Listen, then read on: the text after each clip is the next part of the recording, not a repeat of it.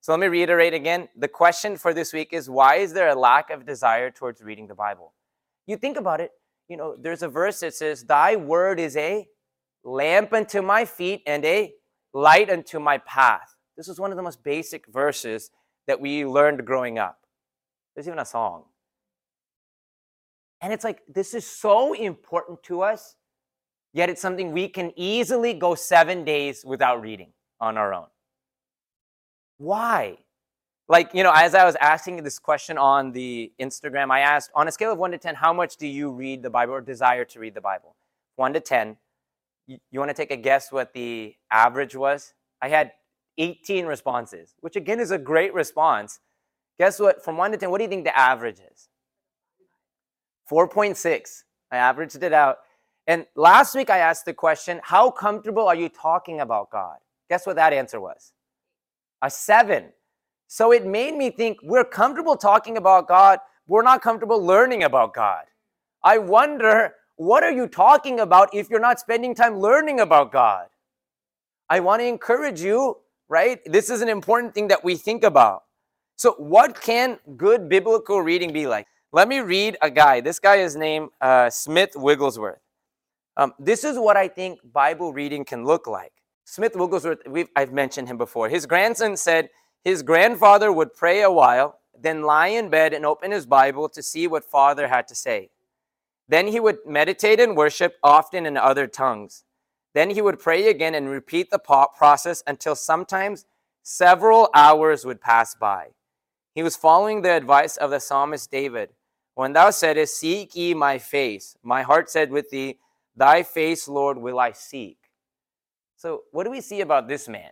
You know, how do we like to read the Bible? If I read in the morning, I, I read a um, one of the persons posted, they put, I'm a 10 out of 10 on reading the word. So I said, okay, why do you say you're a 10? And they say they're a 10 because in the mornings, every morning, the first thing they do is read the Bible. And I said, that's great. I love that you do that. But how much do you spend throughout the day? We are people that if I do it in the morning, we feel like, okay, I did my job. Is that how much we want to hunger for God? Genuinely, like, think about this. What this man would do is just spend time meditating and enjoying it. Like, it's almost like a chore to us that I need to get done before I get to the important things of the day. Right? So, I want to encourage you, like, that's the vision of what it can be. I want you to get to a place where the word of God is not just something that you think about or want to do at one part of the day, but it really guides your day. Like when you need guidance, I need that.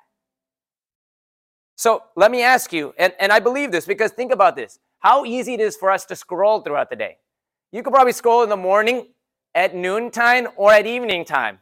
All throughout the day, we love scrolling, right? Because we there's something about it that we like. So I asked the question why is there a lack of desire towards reading the Bible? I would love to hear from you guys, and then I'll share what the Lord put on my heart. So let me get into where I think God put on my heart, and I'm going to pose some questions to kind of um, help us think through this. Because again, if I just tell you, you forget. But if I help you think, maybe it stays with us a little longer. So the first thing I want to ask is when does someone drink water? Say, you know, one of the things people ask of us to do is drink eight cups a day. I think that I think they may have changed that rule. I don't know. But that was the thing we learned growing up drink eight cups a day. That's a hard chore to do. Can you agree with me? Who is someone who naturally drinks eight cups a day? Someone who is outside working all day, no one probably has to tell them to drink eight cups of water. Can you agree with me? When the person mows my lawn, I usually feel bad and I offer him a drink because they are really thirsty. I mowed my lawn this week and within 30 minutes of mowing, guess what I needed? Water. The second thing, who is someone who studies? Can y'all help me with this? someone who has a test. Name how many of you, since you graduated, just sit down and take a book and study? Someone will spend time studying if they're going to take a test or in our program. So let me ask you one last one. Who is someone who will work late into the night and who will stay up long hours? Someone who has a job, and one of the ones is a nurse, right? Nurses work all throughout the night. They're willing to give up their sleep. So the question is what do you what you do is what you notice in all of it is what you do is determined by your situation. Right? If you want to drink water, like if I can tell you to try to drink 8 cups, but if you work outside, guess what? You'll start drinking 8 cups. I can tell you to go sit down and study, but if you're in a master's program, you'll go sit down and study. I can tell you to stay up all night, but if you're in a nursing job that works makes you work on it, you will. So the question is, when does someone read the word of God? Rather than thinking, I need to do this, think, what setting do I need to be in? And here's what God gave me. When you are immersed in living a life that pleases God, you will want to get in the word. And here is the problem today. We are a generation that casually like to follow God. We are okay if I make my own decisions. But the second you say, God, I want you to take over my life, I want you to guide where I go, I want you, God. It is a very basic essence of Christian life. What does it mean to be a Christian? You literally said, God, the way that I live is not enough. I need you.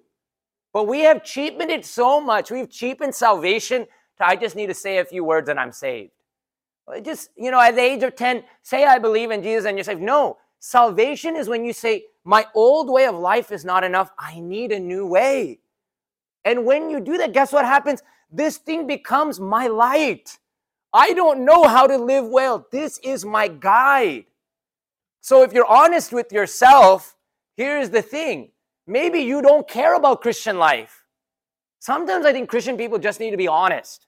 We are the worst at being so, what's the word? We know the right thing to say. Religious. Oh, I love God, right? Oh, I know the right things to say. I know when to lift my hands in worship time. Just be honest with yourself. Are you genuinely caring about Christian life? I was talking to a young guy this week, and I kind of pushed at him a little bit. I was like, So, how much? I was thinking about this message, and I asked him, How much do you spend in the Word? And he says, I don't spend any time. I was like, I mean, you think that's okay? He's like, I'm living a good Christian life. I was like, why do you say that? I said, I go to church every Sunday. None of my friends go to church every Sunday. I was like, you think that's enough to live a good Christian life? One day a week? Be honest with yourself. Who's guiding your life? If the Word of God is genuinely guiding you, you will want to spend time with it. If it's not, it becomes a chore. Jesus didn't come and sacrifice himself so that you you can continue living in your way. Do you understand? He gave up his life for you. The least you can do for him is give up your life and your selfishness for him.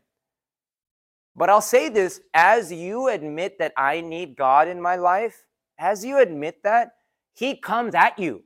The word of God is coming for every part of you. You don't get to be how you want to be anymore. Your thinking changes. The way you spend your time changes your relationships change. I'm telling you this if you are genuinely interested in the, in the life that Christ has, you will have to change. And that's not easy. And the where God led me today is this your family life, if you really want to care about the Word of God more and make it valuable, it will change the way your family life functions. You know, I really believe this. God has always put this on my heart. The family unit is so important if the family unit could come together, our, things would fix. Do you understand that? A, a society is built on families. Why do you think society has problems? Because families have issues. So I want to encourage you, and the saddest part is we as Christian people who say the nicest things have the most issues in our family. Genuinely, the Word of God wants you to have a heaven in your family. And many of us are living in hell in our family. And I want to encourage you today, right? I, I, had a few things that even in my like past few weeks, people tell me about. Husbands and wives don't sleep in the same bed. They're so mad at each other, they don't talk to each other for days. Is that the way that God wants? Right? In laws don't let their grandkids or uh, daughter in laws will not let their mother in laws come over because they have a fight with the husband. Children are telling their parents to shut their, like I heard a recent Malayali family, kids are telling the parents to shut up. I'm like, man, if someone, if I told my parents that, there'd be three sticks involved. the, the kids today are running the house. Our, there's an attack of the enemy on our family. And people are like, let me go to psychologists. Let me go to what is science telling me to do? My encouragement for you today is this if you want to live in a heaven on earth in your family, look to the word of God. There's guidance. It gives you it gives you a light to your path when you don't know what to do. It will guide you.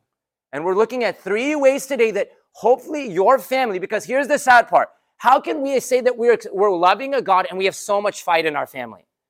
I want to really encourage you today fight for your families. Worship, I'm telling you this worship is caring about your family and your family functioning well.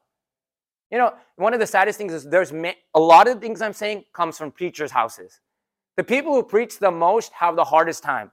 So, as much as I'm preaching to you, I have to be so careful in my family. I have to make sure my first priority, more than preaching on a Sunday, is loving my wife and loving my children, making sure my family is functioning well. And that's each one of our responsibilities to care for our family. So, we're going to look at three ways that uh, the Word of God guided us that we've read already. The first one is James chapter 3, verse 5 to 8. And it says, Likewise, the tongue is a small part of the body, but it makes great boasts. Consider what a great forest is set on fire by a small spark. The tongue also is a fire, a world of evil among the parts of the body. It corrupts the whole body, sets the whole course of one's life on fire, and is itself set on fire by hell. All kinds of animals, birds, and reptiles and sea creatures are being tamed and have been tamed by mankind. But no human being can tame the tongue. It is a restless evil full of deadly poison. So, what is one way? What do we see here is one way that you can be strong in your family and worship God in your family. Be mindful how you talk. Do you recognize it? Like, literally, this is not rocket science. This is just a guide for your life. What are the words that are coming out of your mouth? And what does the writer say in this? It's a fire.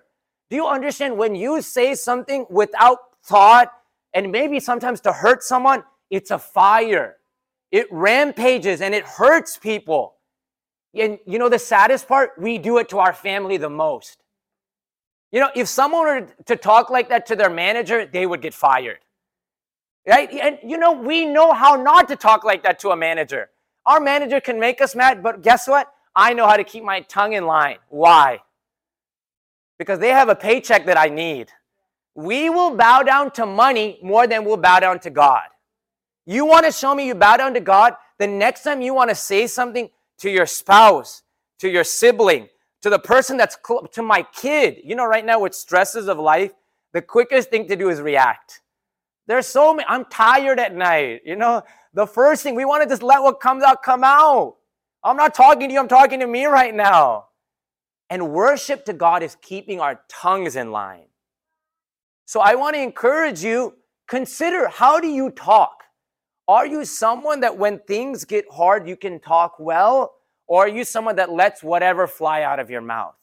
And if you want to be a servant of God led by the Bible, if you want to worship God not just on Sunday, but every day, control your tongue. One piece of advice I can give you actually, let me just tell you one story real quick. Here is the power of the tongue. I have a friend of mine who's been applying to optometry school for five years now. Every year, I tell, I ask him like, "How's your process going?" And he says it's good. After about the third year, I was like, "Hey man, like what's going on?" Like you know, he literally the deadline will come and pass and be like, "Dang, I missed it." I'm like, "What's what's wrong?" Like you know when the deadline is. And he said, you know, as he was growing up, this is Mali, a Pentecostal friend of mine. He said his mom, because he missed the first year, said, "You're dumb, you're stupid. Why can't you get things right?" And she would say that to him every day. And again, Malayali mothers, I know most of them. I don't think they're trying to be mean. I think they're genuinely trying to encourage him. Like, you know, they're, what, he's, what they're saying is get, get, put a fire underneath you, go do something. But guess what he what happened to him? As time went on, as he's about to apply, he said, Every time I'm about to apply, I just feel so dumb. I feel so stupid. The words that she said to him sunk into his brain to a point of paralysis. You don't understand the words and the effect of your words on people. I'm telling you this. And the saddest thing is the people closest. Which mother wants to destroy their kid? Nobody. But because we're so careless with our words, we destroy our kids.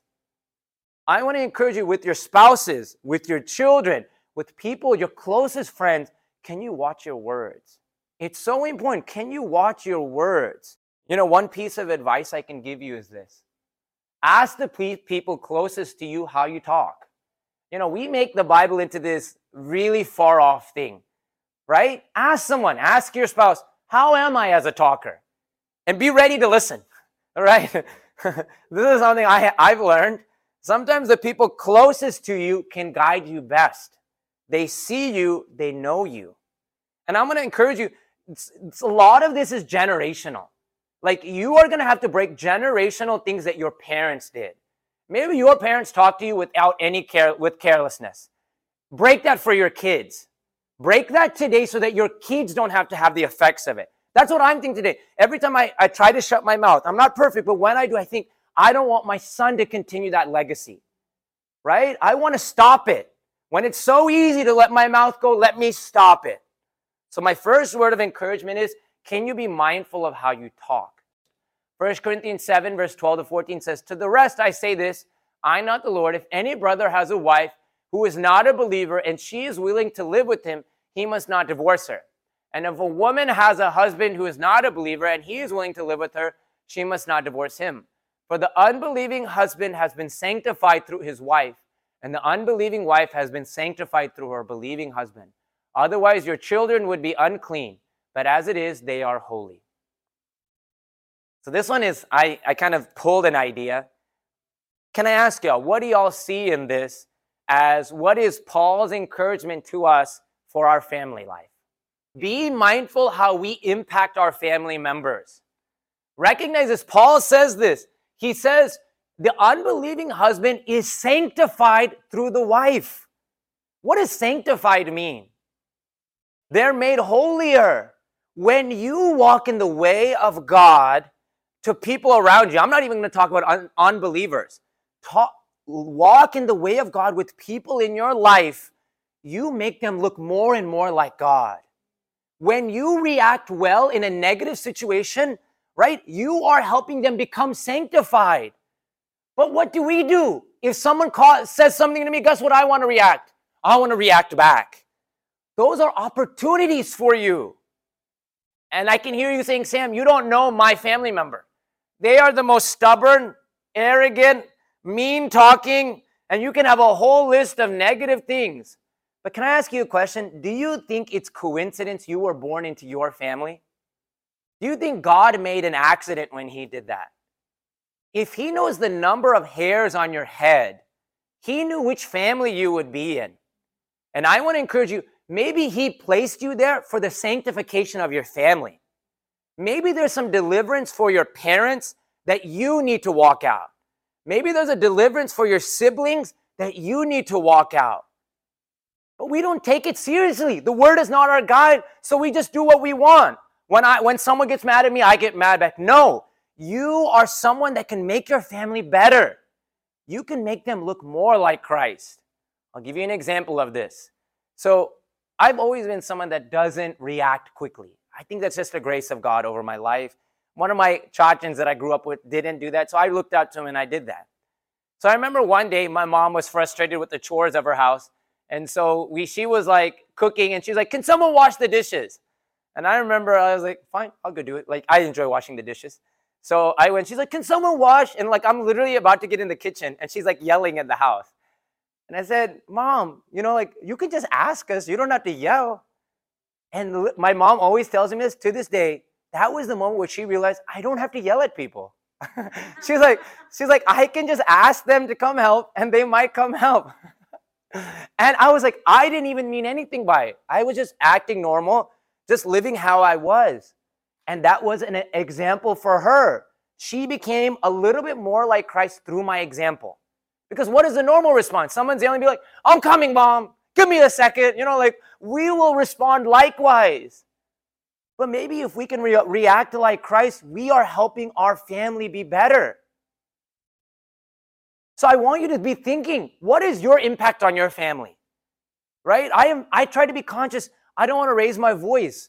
Even though I'm a man, I want to keep my voice down because I want to react well that my kids see a good example. My wife see a good example what is what is the impact you're making? So I'll give you a piece of advice as a question. Ask your family members what words describe you. To ask you, the ones that are closest to you, if you could put some adjectives about me, what would you say? And again, listen. That's the hardest thing. They may tell you things you don't want to hear. But listen, because the people who are closest to you know you the best. They're able to tell you things. This is so real. That Friday night when Hepsi like was go, like kind of chewing me out a little bit, it, it was great. Like I need it. I need it. Sorry, Hepsi. right? I need it. You know, I'm so grateful to God for her because she's able to speak to me and tell me what I need to hear. And you know, my natural reaction is to argue back and say, "This is I'm doing this for this reason." Just shut your mouth and listen. And as hard as that can be, it can be an impact for you and for your family. So ask your friend their homework this week and ask them, what is my impact on your life? And maybe you can share with them their impact on yours. Let's do one more and then I'll be finished for today. Deuteronomy 6, verses 6 through 9.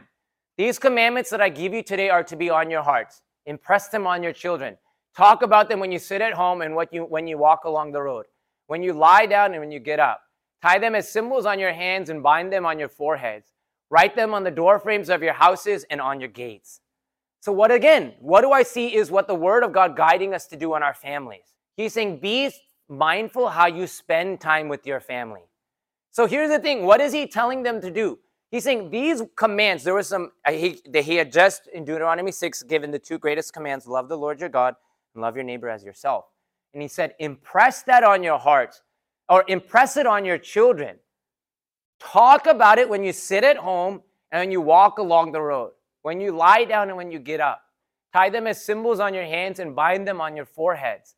Like engage with the Word of God. We are a people that will talk about everything in our free time except God. And what our the writer is saying is talk about God. Talk about the works of God in your life so your kids understand.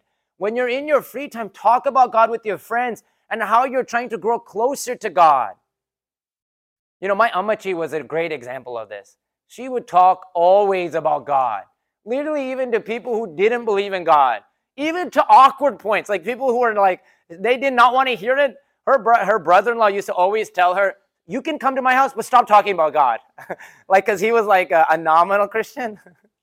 and I remember stories, even to this day, she told me because she kept talking about it. She told me when she was growing up, when she was married, they went to the new house and she said there was always bananas on the table. And she said, I would never touch a banana because she said, unless they offered it to me, I didn't want to take it because she almost saw it as stealing. And, yeah, and it was so crazy. Yesterday, I went to the school gym and I, I, I didn't have my water with me, and there was a water bottle in the fridge. And I thought, maybe I'll just go take one. There's like 70 water bottles in there. And then Amachi's story came to my mind. Isn't that crazy? Amachi has been dead five years now. But because she talked about it, you know how many times she told me that story? Probably a hundred times, right? Like, but those were the things that were valuable to her. And guess what it did? It put something inside of me. So in y'all's free time, stop waiting for Sunday to talk about God. Stop waiting for someone else to teach your kids about God. You know, one of the thing, common things in our churches today is youth pastor, uh, adult pastor, help my kids walk with God. No, it's the parents' job to help their kids walk with God. Don't wait till you have kids. Maybe you're not married here today and you're like, what does this mean to me? Start talking about God because guess what happens? If you don't know how to talk about God when you're single, you won't know how to do it when you're married. If you don't know how to do it when you're married, you won't know how to do it when you have kids. Every stage of life prepares you for the next. I really want to encourage you today, right? These are very practical things where the Word of God is a guide to me. And if you're willing to do this, I believe this honestly, our families can be heaven on earth. I'm telling you this. The enemy wants to stop it, and that's why he makes it so hard, but your family can be heaven.